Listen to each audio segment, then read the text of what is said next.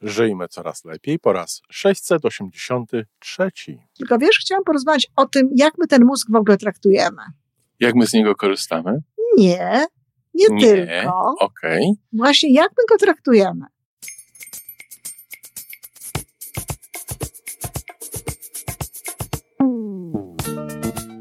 Witamy w kolejnym odcinku podcastu Żyjmy coraz lepiej, tworzonego przez Iwonę Majewską Opiełkę i Tomka Kniata.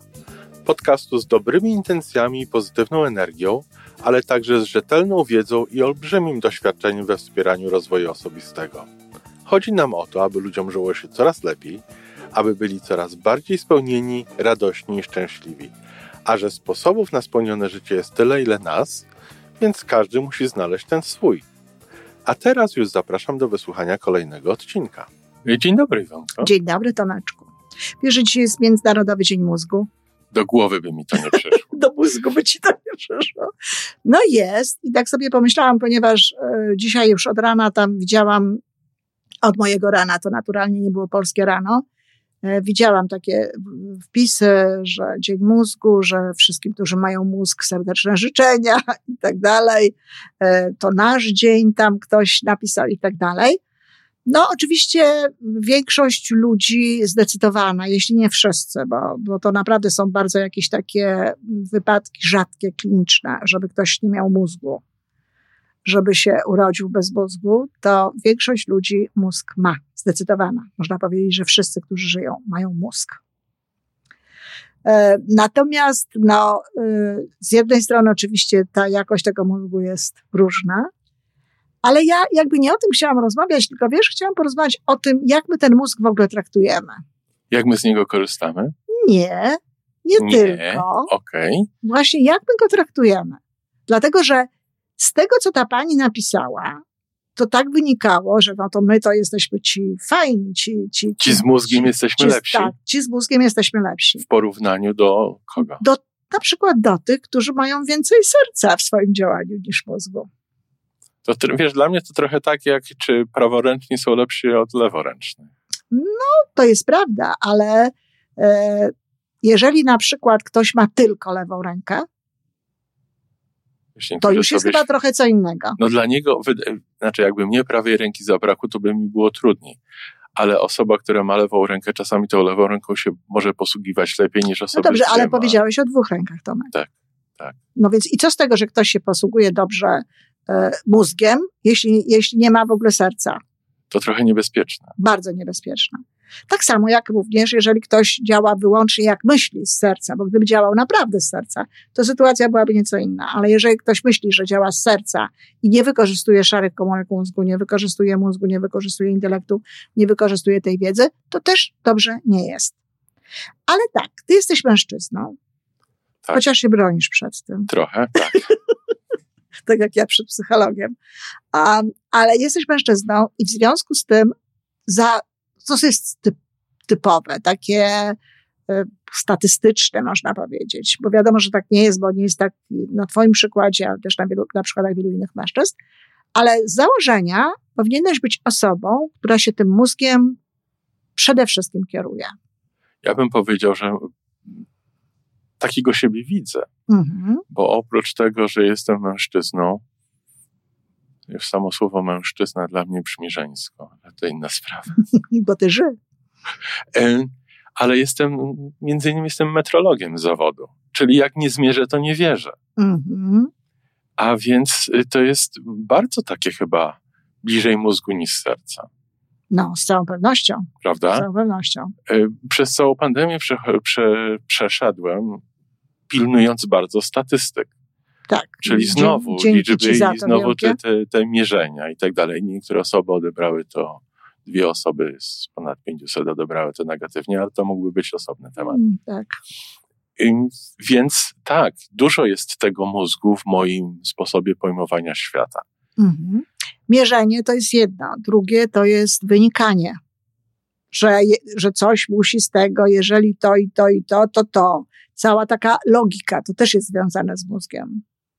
No tak, jeżeli liniowa, tak, ale tej liniowości w życiu jest coraz mniej, czy w, pojmo, w naszym pojmowaniu życia jest coraz w naszym mniej. pojmowaniu i tutaj właśnie idziesz bardziej w kierunku prawej półkuli mózgu raczej i nawet y, w kierunku powiedzmy sobie serca, bo ciągle są ludzie, którzy upierają się przy tym, a ty rozumiem już się nie upierasz. No nawet, sam, przepraszam, że ci wchodzę w słowo, ale nawet sama me, metrologia, nauka bardzo ścisła. Mhm y, kiedyś to bardzo się opierała na konkretnych liczbach i na logice, takiej logice komputerowej. A w momencie, kiedy do tego weszła teoria wielkich liczb, czyli te liczby tak. przestały być takie bardzo, bardzo ścisłe y, i fazy logic, to co się nazywa po angielsku, czyli logika, która nie jest zero-jedynkowa, czyli w momencie, kiedy odeszliśmy od tych bardzo takich zasadnych zasad, mhm. okazało się, że potrafimy więcej, lepiej i bardzo często bardziej precyzyjnie, nie chcę powiedzieć bardziej dokładnie. Czyli z jednej strony odchodziliśmy od te, tej mózgowości tej całej nauki, mhm. ale byliśmy bliżej tych celów, mhm. do których zmierzaliśmy. Teraz nie wiem zupełnie, Iwonko, na ile te, ten mój sposób patrzenia na świat i patrzenia na liczby i, i pojmowania tego podchodzi po to, co ty chcesz nam powiedzieć. To znaczy, nie, nie, ja na razie nic nie chcę powiedzieć, my sobie tutaj rozmawiamy. Słuchasz, tak. tak. E, natomiast, e, bo, bo, chodzi po prostu o to, by zresztą wiesz, że dochodzimy do różnych wniosków w tych naszych e, tutaj rozmowach. Wiesz, bo mózg tak na dobrą sprawę, to, to trzeba podzielić jakby na dwie rzeczy, bo to, to, po angielsku to jest brain i jest tak. mind. I jeżeli mówimy brain, to jest mózg, to jest ten, Ciało to jest kawałek to ciało, naszego. to jest kawałek naszego ciała i tak dalej. Natomiast e, my byśmy właściwie odpowiednik polski, polski odpowiednik mind, to ja bym powiedziała, że jest umysł.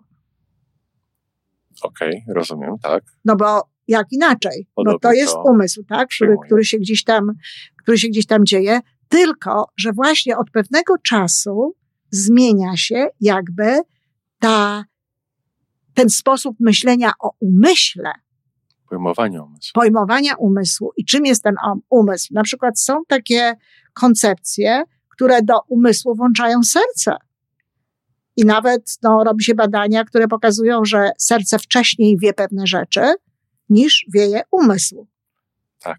Że y, jakby są, są no, chociażby ten Math Instytut, tak? Math, Math Heart, czy tam Instytut Serca i Matematyki, oni na przykład stoją na stanowisku, że to, że liderem w tym umyśle jest serce, nie mózg. Już przypomina mi się jedna z, z naszych tutaj rozmów, już dobry kawałek temu, kiedy ja zauważyłem, chyba w czasie naszej rozmowy, że jak patrzę w swoje życie, tego co, swoje doświadczenia życiowe, ten, te decyzje życiowe, które przyniosły najlepsze wyniki, to były takie mało racjonalne. Prawda? Mówiąc. Prawda? Po prostu spojrzałem na sytuację, sobie pomyślałem, no, ktoś potrzebuje pomocy. Mhm. Y, sobie, niech przejedzie, ale będzie słuchać też przez okno.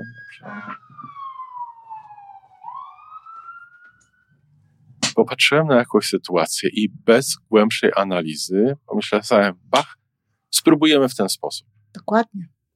I wiesz, to były czasami, w niektórych wypadkach to były bardzo poważne yy, decyzje. decyzje, które albo niosły ze sobą ogromne konsekwencje.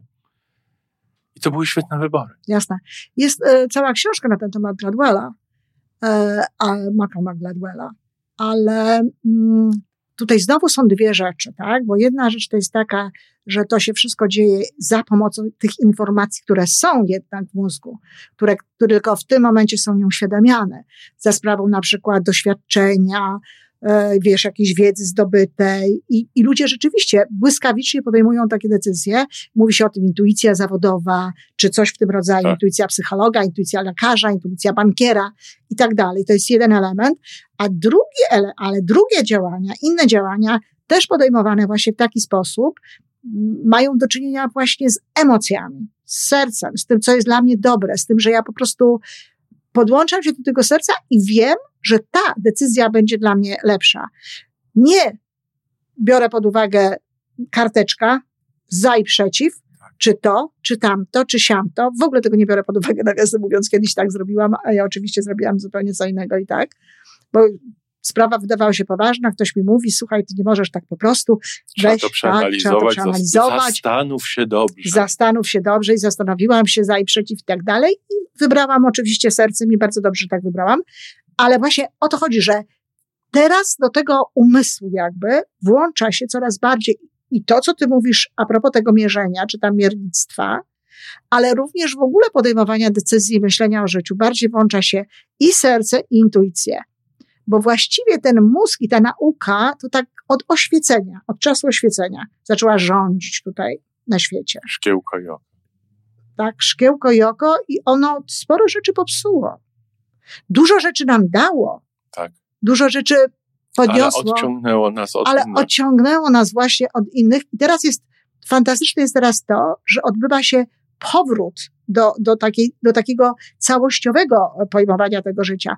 Czasami trochę kuchennymi drzwiami, bo nauka, ta akademicka nauka, to ona nie jest taka chętna do zmiany tych swoich paradygmatów, No chyba nigdy nie był. No tak, no, to znaczy y, od czasu oświecenia nie była, bo wcześniej to wyglądało trochę inaczej. Od takiego unaukowienia tego, od, od empiryzmu, od tego typu rzeczy y, to się zaczęło tak bardzo zmieniać. No nie, nie była, ale nie uwierzysz, dlaczego czasami nie chcą zmieniać. Ja na przykład rozmawiałam kiedyś z takim przedstawicielem nauk akademickich i on powiedział na przykład, że to jest sprawa podręczników O, tak. na przykład, że trzeba byłoby zmieniać podr- podręczniki. A poza tym, co ktoś, kto funkcjonuje w, przez 30 lat według jakiejś teorii, według jakiejś koncepcji, co ma teraz robić, skoro miałby zatrudnić tę inną koncepcję. Także Te Taki bezład- są inne, ale są, Bezład. przechodzą następne pokolenia, które też będą chciały wydawać swoje podręczniki. y, teraz już jest trochę inaczej, dużo rzeczy jest online, więc, więc bardzo możliwe, że to będzie wyglądało y, inaczej. I na szczęście właśnie coraz częściej ta nauka jest przez te tylne drzwi, czasami właśnie od kuchni e, wzmacniana o takie rzeczy mniej z mózgiem związane. Mniej związane z tym intelektem. Czyli tak, e, wracając do tego dnia mózgu i do tego, co, co ja bym chciała, żebyśmy tu, żeby tutaj rzeczywiście ode mnie wyszło takie przesłanie, no to takie, że tak może nie przeceniajmy tego mózgu tak bardzo. A może, może chcesz nam powiedzieć, żebyśmy w tych mózgach też pamiętali o tym, żeby te mózgi kochać? No, to piękne jest przesłanie. Nie, tego ja nie chciałam powiedzieć, a ty to powiedziałaś, Tomku, ale to jest bardzo piękne, no bo faktycznie, jeżeli będziemy kochać mózg, to on po prostu za sprawą tej miłości z tego serca będzie, ach, piękne to jest, będzie zupełnie inaczej funkcjonował. Tak, ale widzisz, jak ktoś już potrafi kochać, to, to, To już jemu to je, kocha. tak, to już kocha, to jemu to w ogóle, w ogóle żadne tutaj przesłanie nie jest potrzebne. To może część tego mózgu wykorzystywać, żeby sobie przypominać o tym, żeby go kochać. Być może. Natomiast ja, ja, ja byłabym jednak za tym, żeby tak nie przeceniać tego mózgu, żeby tak nie uważać, że wszystko to, co przemyślimy, że wszystko to, co szkiełko i oko i tylko to. Że wszystko, co zmierzymy. I jak ktoś ma tytuł doktora habilitowanego i tam właśnie profesora albo nakończył tam takich różnych innych szkół, to on na pewno z całą pewnością i w ogóle lepiej niż ktoś, kto dopiero zaczyna, żeby po prostu niekoniecznie w ten sposób podchodzić do życia. Dlatego, że y, no, mózg wielbimy już jakiś czas. No i co? I do czego nas ten mózg doprowadził? Tak naprawdę. Tak jak się popatrzy w tej chwili na to, co się dzieje, no wiadomo, niekoniecznie się dzieje dobrze. Więc okazuje się, że to nie są rzeczy, które są jedyne i które, które należałoby tak wielbić. Ja więcej serca w tym mózgu. Czyli dobrze mieć mózg, ale to nie wystarczy do wszystkiego. Nie wystarczy. I ja, ja się skłaniam bardziej ku temu, co mówią, no właśnie chociażby ludzie z Instytutu Matematyki Serca, że, że jednak to serce dobrze byłoby na pozycję lidera wyprowadzić. No to Wtedy wiedza również miałaby charakter bardziej taki nie tylko informujący, nie tylko opisujący, ale też taki normatywny, czyli taki dający pewną y, no, klasyfikację, powiedzmy sobie, moralną. mhm. I wtedy, wtedy, wiesz, no ludzie by się zastanawiali na przykład, nie tylko robimy coś, a jak będą wykorzystywać, to już nieważne. Tylko po prostu zastanawialiby się bardziej nad tym, nad przydatnością tego, nad, nad moralnym jakby aspektem tych wszystkich rzeczy, które robimy. nie byłoby tak naprawdę nawet tego naszego wirusa, gdyby, no tak, gdyby ludzie w inny sposób podchodzili, wiesz, do, do, do różnego rodzaju działań.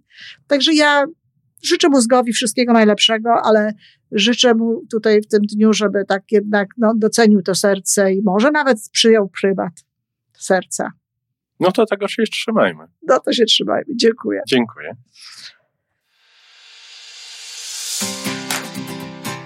I to wszystko na dzisiaj. Podcast Żyjmy Coraz Lepiej jest stworzony w Toronto przez Iwonę Majewską-Opiełkę i Tomka Kniata. Sześć razy w tygodniu przygotowujemy dla Was nowy, ciekawy odcinek. Jeżeli lubisz nas słuchać, to prosimy o reakcję. Polub nas, skomentuj, tak jakbyśmy sobie po prostu rozmawiali. Zapraszamy do darmowej subskrypcji. Jesteśmy dostępni na każdej platformie, gdzie można słuchać podcastów. Wystarczy nas tam poszukać. A po więcej informacji zapraszamy na stronę www.majewska-opiełka przez l.pl. Jesteśmy też na Facebooku i na Instagramie. Jeżeli uważasz, że nasze podcasty pomagają Ci w Twojej drodze do jeszcze lepszego życia, to proszę, przedstaw nas swoim przyjaciołom. Do usłyszenia.